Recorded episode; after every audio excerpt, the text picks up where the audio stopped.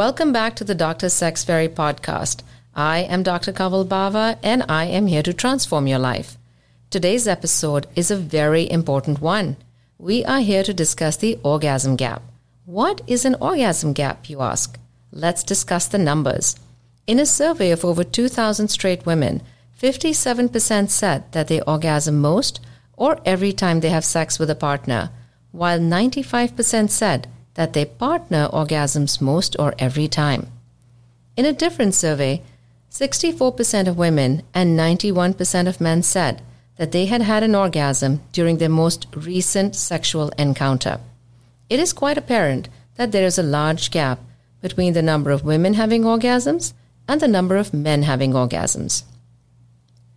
I am honored to be joined on this episode of the Dr. Sex Fairy podcast by Dr. Laurie Mintz, who is the author of books such as Becoming Cliterate, Why Orgasm Equality Matters and How to Get It, and A Tired Woman's Guide to Passionate Sex Reclaim Your Desire and Reignite Your Relationship. Dr. Mintz is a feminist author, therapist, professor, and speaker. She teaches the psychology of human sexuality to hundreds of undergraduate students every year at the University of Florida. She also teaches and mentors graduate students. Dr. Mintz has published over 50 research articles in academic journals and six chapters in academic books. She has received multiple professional and teaching awards. She is a fellow of the American Psychological Association. She also writes a popular Psychology Today blog. I don't know how she even has the time to have any orgasms herself. Welcome, Dr. Mintz. I'm delighted to have you on the podcast. Well, thank you for that lovely introduction. Thank you for having me here. And I can promise you, I find time for my own orgasms. I am so proud of you. I always say that you are the patron saint of orgasms, right? and the clitoris. So, in fact, we have so much in common. We come at it through different points of view, but we are both helping women reclaim their sexuality and in many time many ways, you know, claim it for the first time. Absolutely. Women women just seem to take it for granted that they won't have orgasms and you're here to change that. Well, I think we're both here to change that. And yes, yes it's so true that many women don't have orgasms and they're not upset about it. They say it's okay. And I often think about why are they saying okay it's i think it's related to something we psychologists call cognitive dissonance which is if you don't think you're going to have something then you diminish its importance in your mind but i am here to say not to put pressure on the orgasm because the pressure to have an orgasm makes it less likely but it is the pinnacle of a sexual experience and when we've got half the population having significantly fewer than the other half, we've got a cultural problem. Yes. Now let's discuss the difference between sex and intercourse. You went into it in detail in your book, and I think our listeners should hear about that. Yes, thank you. Because that actually, that chapter of the book, the linguistic analysis of the way we talk about sex, I'm really passionate about, and it was my favorite chapter. So thanks for leaning into. No, I think it's amazing that you discussed that. It's a very relevant topic. Thank you. So, you know, the words that we use to describe sex both reflect and perpetuate a cultural problem. And that cultural problem is the overvaluing of male orgasm and the devaluing of female orgasm and pleasure. So, we use the word sex synonymous with the word intercourse. And that's both heteronormative, but it's also privileges men and their pleasure. We use the word foreplay as just a lead up to that main event. And the bottom line is that most women do not orgasm from penetration. In fact, in research I've conducted, only 4% say that they that's their most reliable route to orgasm. So using the word sex and intercourse is if they're one and the same and calling everything before foreplay is naming sex after the act that is most likely to bring men, not women, orgasm. And if we were, oh, and I'm not suggesting we do, but if we overvalued female orgasm, the way that we overvalue male orgasm, we would call foreplay sex and intercourse post play.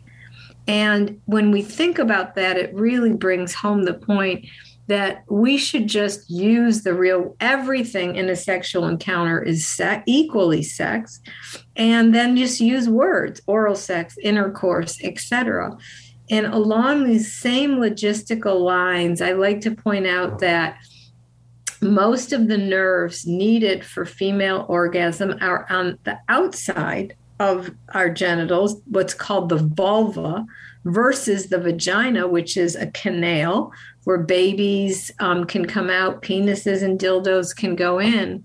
And but yet we call our entire genitals a vagina.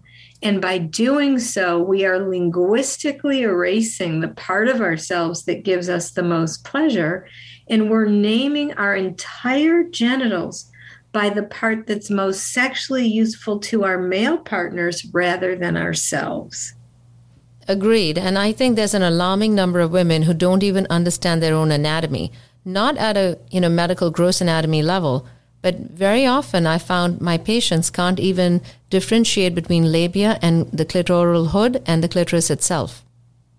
Absolutely. And when I'm treating with women women because I'm a psychologist, you're a physician, when I treat women eh, who are having difficulty with orgasm, the first step is educating them about their vulva and vaginal, their genital anatomy, and sending them home with a picture, a diagram, and asking them to look at themselves and identify the parts and appreciate the beauty of their own genitals.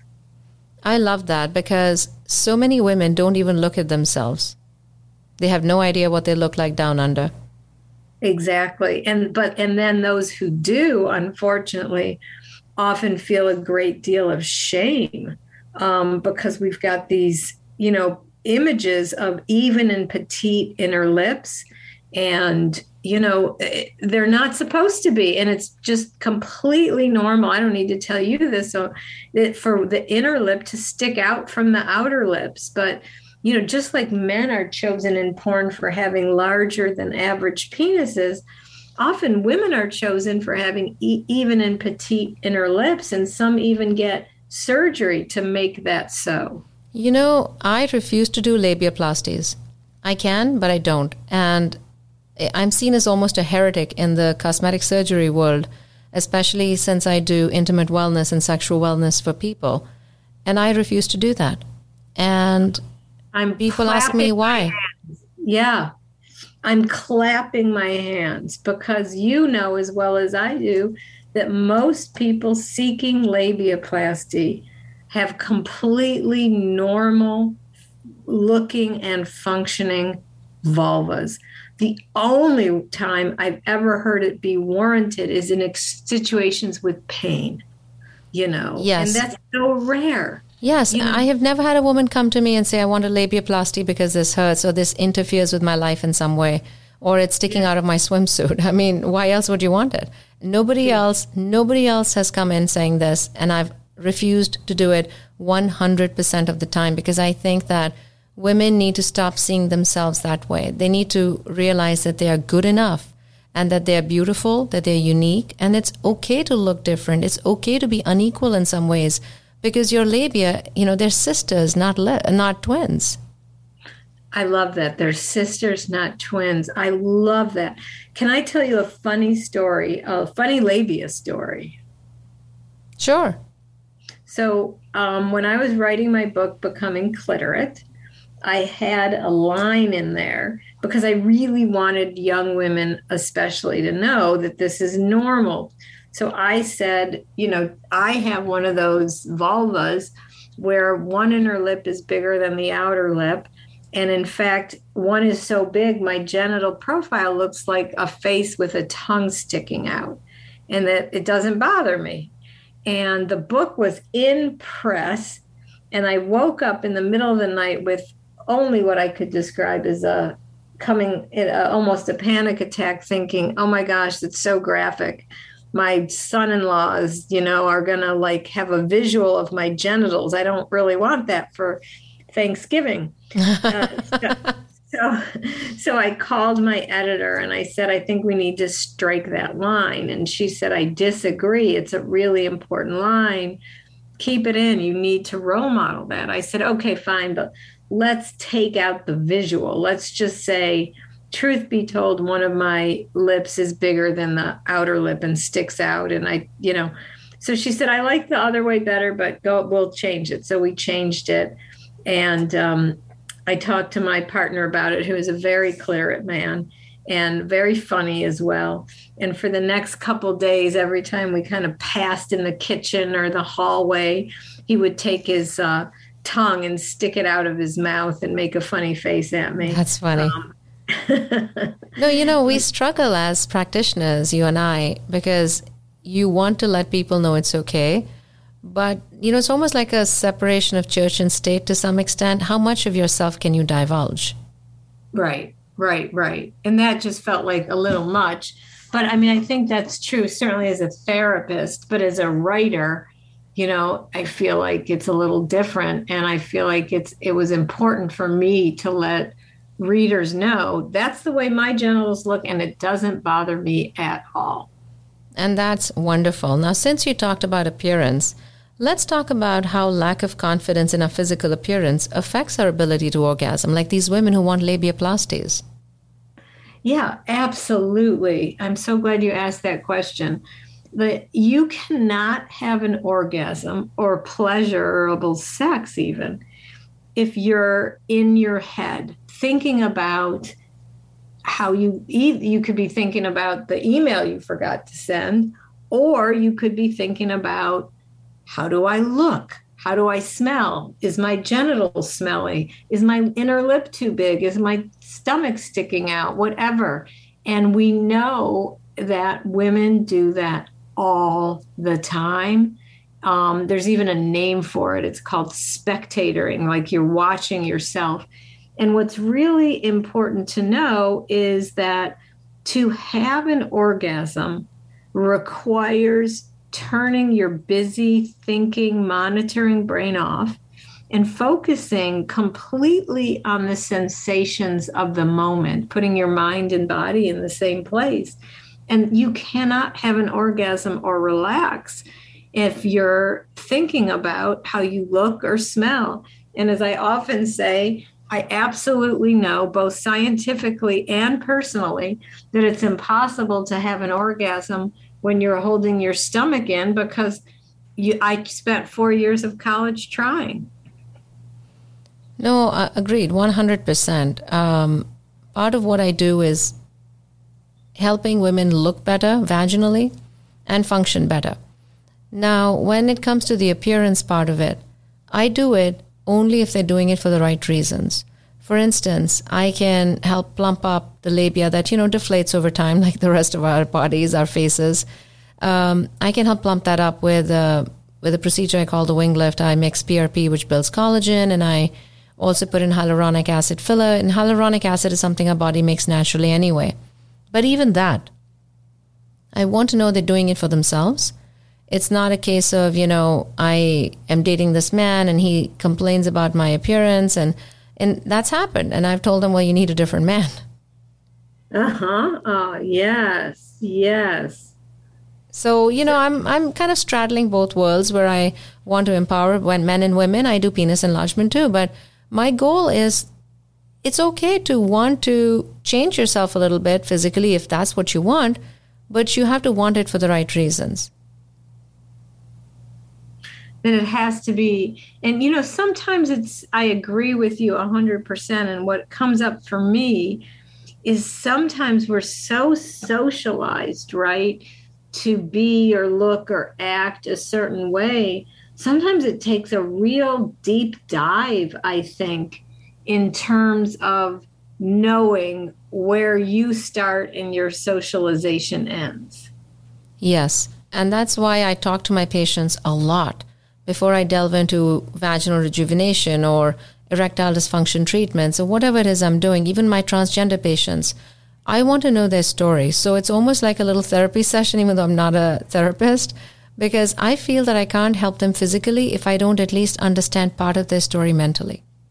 That makes so much sense. And I I wish more doctors were like you in this way. I really do. And I'm really um, very appreciative that there are physicians who are dealing with sexual health who are really trying to empower people rather than to help them just conform to an unrealistic standard. Thank you. That means a lot to me that you say this because, as I've said to you many times before, you are my hero. I am a legitimate, you know, Laurie Mintz fan. And Aww. so it means a lot to me that you said that. But I take my job very seriously.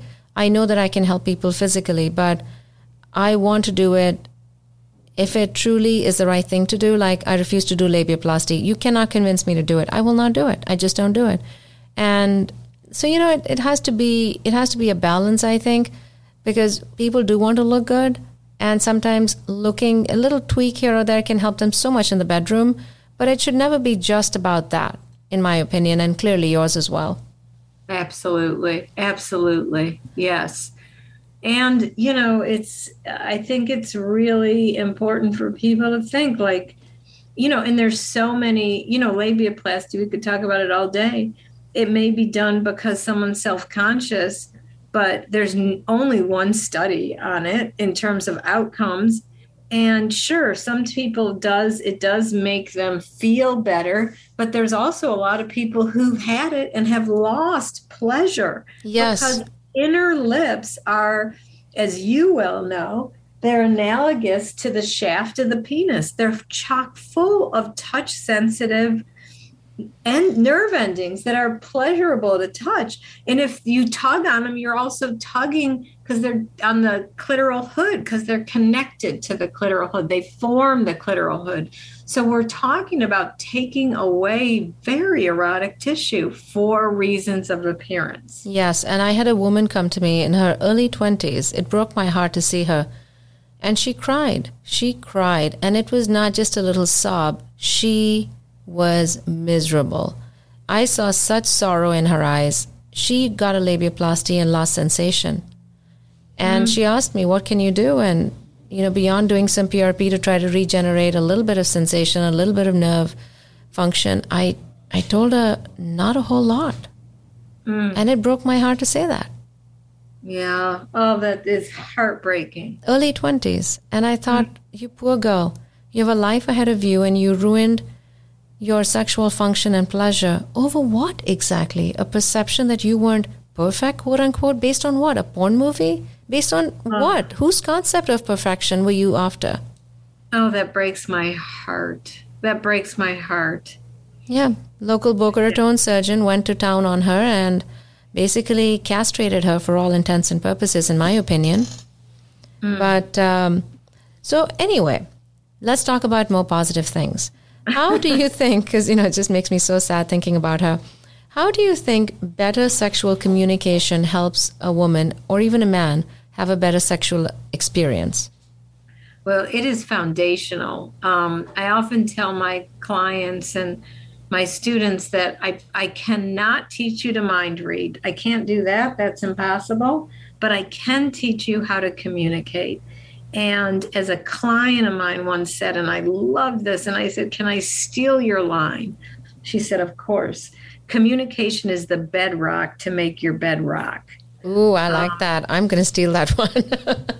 please do, because it is so foundational. It's foundational from the beginning to the end. It's foundational for consent. It's foundational for telling your partner what feels good, what doesn't feel good. Um, it's foundational during, faster, slower, you know, it's foundational after. How was that for you? How could it have been better?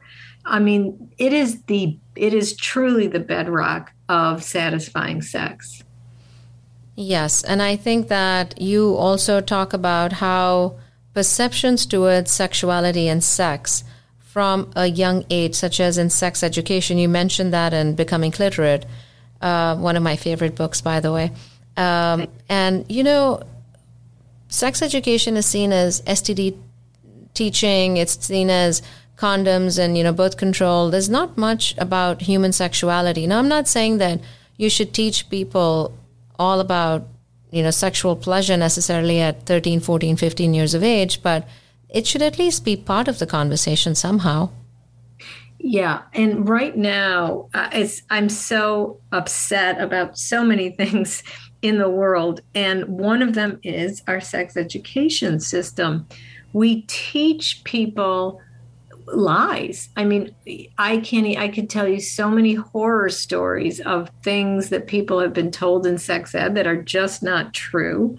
Um, for example, I had a student just a year ago. So this is right here and now was told in her sex ed class in high school that if she had intercourse before, although I'm sure they use the word sex, before marriage, her vagina would mold to the shape of that person's penis and her future husband would be unsatisfied forever. How ridiculous. I mean, we're allowed to lie to kids in sex ed or omit information. And in fact, um, the Society of Adolescent Medicine said that our sex ed system is a human rights violation because people are entitled to accurate medical and health information, and we're not giving it.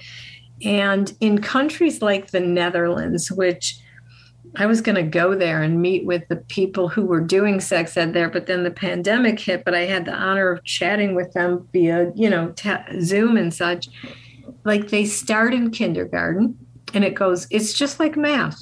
It starts in kindergarten, it goes through the end of high school, and it's increasingly complex.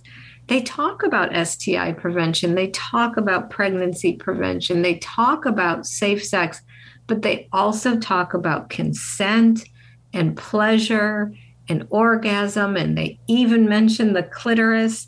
And in some sex ed, they even educate students about the difference between porn sex and real sex, porn literacy, because so people don't imitate it.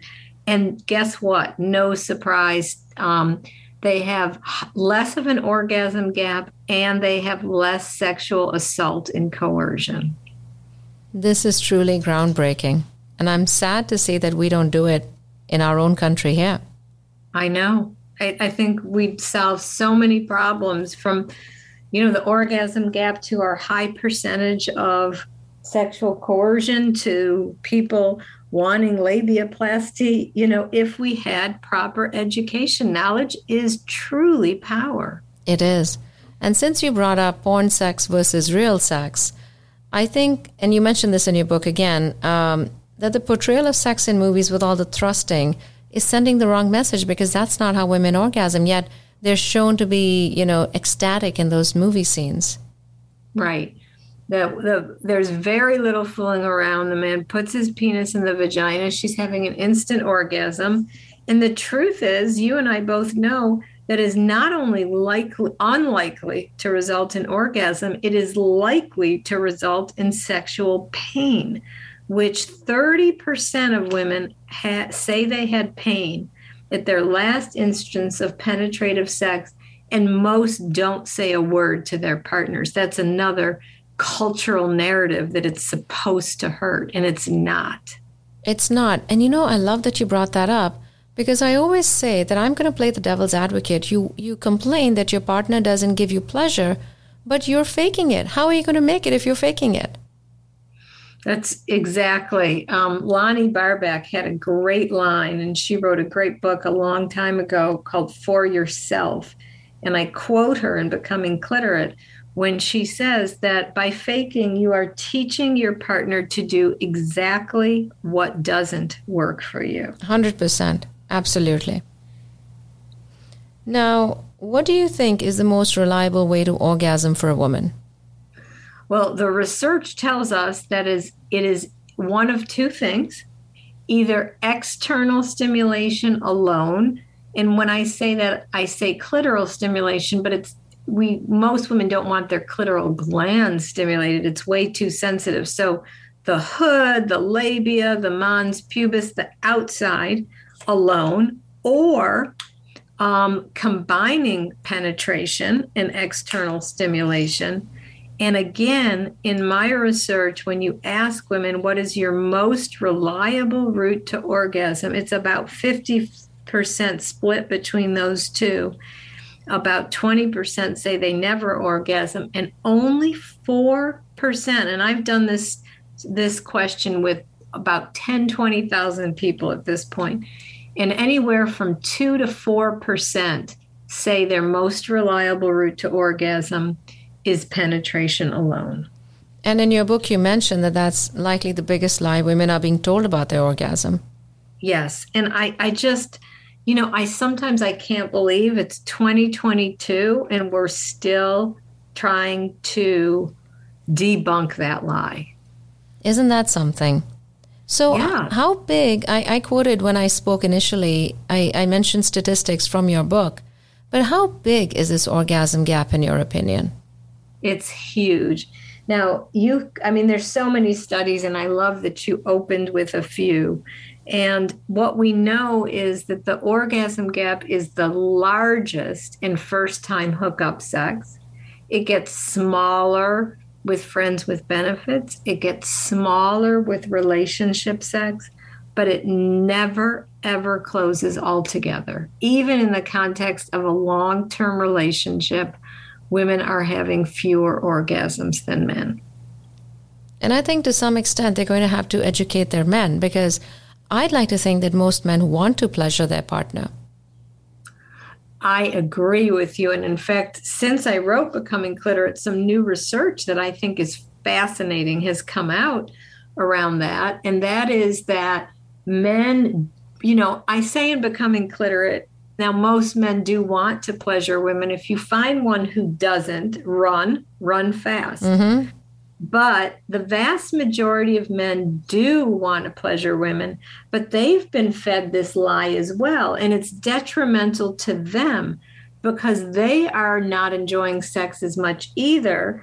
Because during intercourse, they're so focused on lasting long and thrusting hard to quote, give her an orgasm, then, then they are focused on their own pleasure. And there was a study that talked that showed that men care so much that they view it as a reflection of their masculinity, whether or not a woman has an orgasm with them.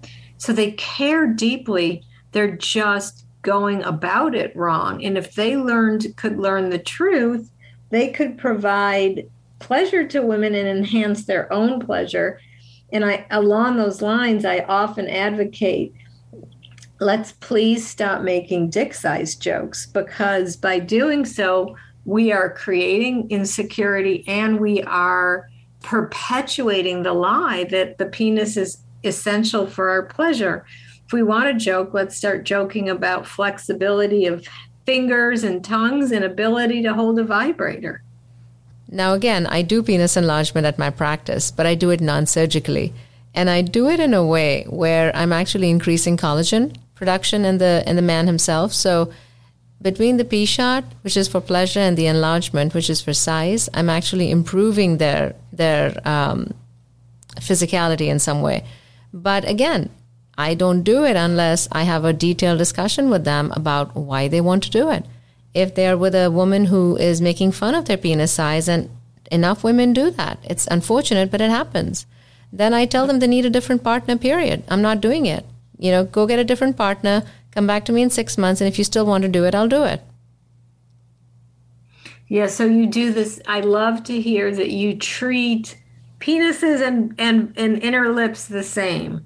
Let's talk about why you want to change. And if it's because someone is demeaning you, then that is not you you're better off with a new partner than a surgical or medical procedure. Yes, Absolutely. yes. Because in my case, I'm not doing surgery, but I'm still doing a procedure, and I want 100% of my patients to be doing it because they want to do it. They have to be empowered enough to want to do it because they want to be different in some way. Or, you know, with vaginal rejuvenation, I always tell them, I want you to do vaginal rejuvenation for better vaginal health, not because your partner is whining that you're too loose. That's not a reason to do it. Right, right. Beautiful. And then, you know, you and I are increasing clitoral awareness, which is a huge thing. And like you said, it's amazing that in the year 2022, we're still even having to have this discussion, but clearly we do. And so it's, it's important that we're doing this. And you mentioned in your book that 78% of orgasms are caused by either not enough or the wrong kind of clitoral stimulation. So that's another thing. Yes, exactly, exactly. I mean, there was a it, it was a survey, so it wasn't it wasn't a scientific study. It was like by Cosmo magazine, but still, they had a ton of people reply and ask like, "What is stopping you from orgasming during partner sex?" And 73% said not enough or not the right kind of clitoral stimulation. Because, like you mentioned, sometimes the clitoris itself is too sensitive, and maybe the woman needs stimulation over the hood. Exactly, or through underpants or a washcloth. Absolutely. But, you know, the other thing that I think is really important for everyone to know is when women pleasure themselves, and this relates to me to the orgasm gap and everything we're talking about, when women pleasure themselves, less than 1% do so exclusively by putting something in their vagina. That's Whoa. interesting. One less than 1%. Yeah, the rest wow. use either exclusive external stimulation or external coupled with penetration. And when women pleasure themselves, 95% orgasm easily and within minutes. So we know how to orgasm when we're by ourselves. It's just when we get with a male partner that we, you know, we kind of say, oh, I must not need that. And the most essential step to having an orgasm with a partner is getting the same type of stimulation you get alone, which is why the first step to helping a woman become orgasmic is saying, go home and masturbate, know what you have and play with it and then we need to figure out how to transfer that into a partnered sexual encounter. Yes, and I think that it's this knowledge of how your anatomy works as a woman that helps lesbians have more pleasurable sex than heterosexual sex. I agree. And I also think that the difference also is that, well, two things. Having a clitoris you know teaches you that you need to ask your partner how they she wants hers stimulated. And also when two women are getting it on they don't revolve the whole thing around penetration. They only include it if it enhances pleasure. They don't have this main event to revolve things around whereas in heterosexual sex we have this foreplay just to get her ready intercourse, sex over. It's all revolved around one event, and that event is the least likely event to bring women orgasm. Isn't that ironic? Now, yeah. let's go back to time to orgasm. You mentioned how women orgasm 95% of the time when they're masturbating and they do it quicker. Now, men have a period of about 5.4 minutes, according to research, that it takes them to ejaculate and women need about 13.4 minutes to orgasm. Now, you're the expert in the statistics, clearly, but that's what I've read. But when women are masturbating, they don't need 13.4 minutes.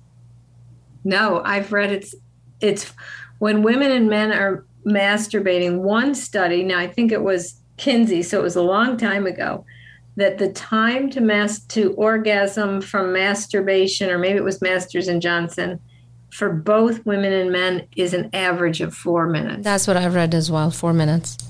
Yep. And it's identical for, you know, but why do we need more during partnered sex? And why do men need more during partnered sex? I mean, if when you're the only one involved, you don't have to take into account anything but yourself. And there's no self monitor. Well, not none. There's a lot less self monitoring, a lot less up in your head. Am I doing it right? Do I look okay? But those statistics really tell us that the problem, the orgasm gap, is not the result of women's orgasms being difficult or elusive. It, they're not elusive when two women are together, and they're it's not elusive when we're alone. And this, these statistics are so important because they tell us that the orgasm gap is a cultural problem, not a problem with our bodies. Agreed. And in fact, you refer to masturbation as solo sex a few times in your book. And yes. and I think that's a great concept because you are having sex with yourself. Yes, it is self love, it is self care, it is self pleasure. Betty Dodson, who I'm, you know, had a book called Sex for One. Or, and I mean, it is sex. It is sex with yourself. Now, Betty Dodson used to have these um, classes where you, she had a bunch of women who were naked and masturbating at one time. Now, that makes me highly uncomfortable, the thought of doing that, but how liberating. Yeah, and there's some videos on her website. I show one in my class called it's a call it's under in her website under vintage videos. There's a video called Becoming Orgasmic Carol where she you'll see that circle with the women naked in the beginning with their vibrators but she did group orgasm lessons but she also gave private orgasm lessons and right as a as a physician and as a psychologist i mean that would be unethical for me to watch a client masturbate to coach them. But betty did that. And in fact about six or seven years ago when betty was still alive um, i had a client who was having difficulty orgasming and i did everything i know how to do. Everything in the clinical literature everything i've written about she still wasn't having an orgasm. And I she was going to New York City for a business trip.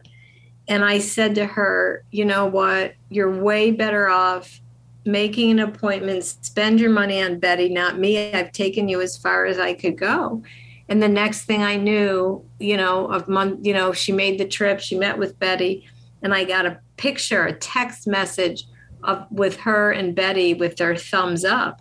Oh, wow. Betty could do what I couldn't do. Betty watched her masturbate and discovered that indeed she was orgasming, but she was so uptight and so stressed out that at the moment of orgasm, she was clenching her jaw, holding her breath, holding herself so tight that she couldn't even perceive the orgasm. And mindfulness, as you mention again in your book, is so important, being in the moment. Absolutely. Yes, it's essential putting your and mindfulness isn't always being present. It's it's having your mind and your body in the same place, which we rarely do. We're often our body can be doing one thing and our mind's doing something else, but the key to mindfulness is noticing when your mind wanders and going, "Oh, there she goes again." Bringing her back non-judgmentally to the to the sensations of the moment.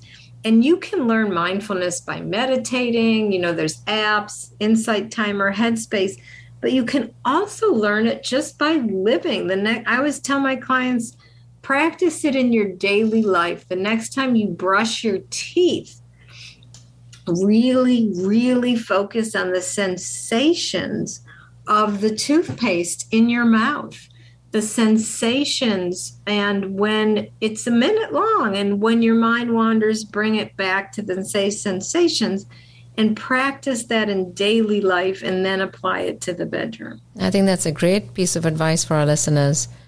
And you know when it comes to orgasm and the clitoris you can't not discuss the g spot. This is this mythical spot the grafenberg spot that everybody talks about. Now I find it very annoying because everybody's focused on this one spot, and men and women alike are going crazy trying to find it, to stimulate it. But the irony is that cadaver studies have found that it's really just an extension of the clitoris. So it, the pleasure is real, but it's still a clitoral orgasm.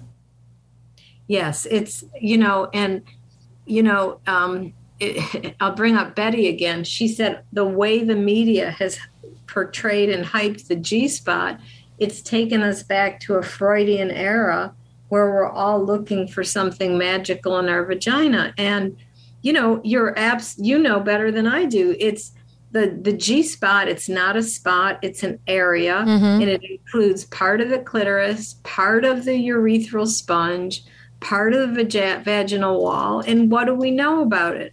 We know that some women can't find it Others find it and find it gives them no pleasure. Others find it and find it highly orgasmic.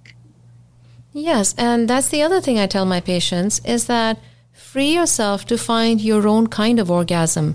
You don't have to have an orgasm a certain way because you saw it in a movie or your friend told you about it. You're allowed to be you. You are allowed to be unique. And you mentioned being like a snowflake in your book. Be a damn snowflake. It's okay. It's beautiful. You are you. Absolutely. That however you orgasm is the right way to orgasm. And you mentioned in your book where you were talking about when you were teaching women how to try to masturbate and have solo sex, you mentioned about how even paying attention to which side of your clitoris you might find more pleasurable because nerves don't read the textbook. Everybody is unique. I love that. Nerves don't read the textbook. That's absolutely right. And there was one cadaver study, I don't know if you're aware of it, I'm guessing you are, where they dissected you know many women and they what they found is everybody's nerve pattern was a little different. Some had more to the right of the clitoris, some to the left. Like, so whatever you like is fine. It is perfect. And that's the thing acceptance. Acceptance of yourself, acceptance of, you know, the fact that you're not going to be physically perfect. That's okay. There's beauty in imperfection. And I say that as a cosmetic surgeon. There's beauty in imperfection, and people almost keel over when I say that. Yeah, there is. I mean, there is beauty in imperfection. We are all, I mean, and who defines perfection to start with, right? That's so oh, yes. Mm-hmm. and time bound. What's perfect today is not what's perfect in 20 years in a, ago or 20 years ahead. And even in other so, cultures today. Exactly. Exactly. Like in the US, being a size zero is considered so sexy, but in other cultures, that's considered ugly. They want heavier women. I mean, to them, that's sexy.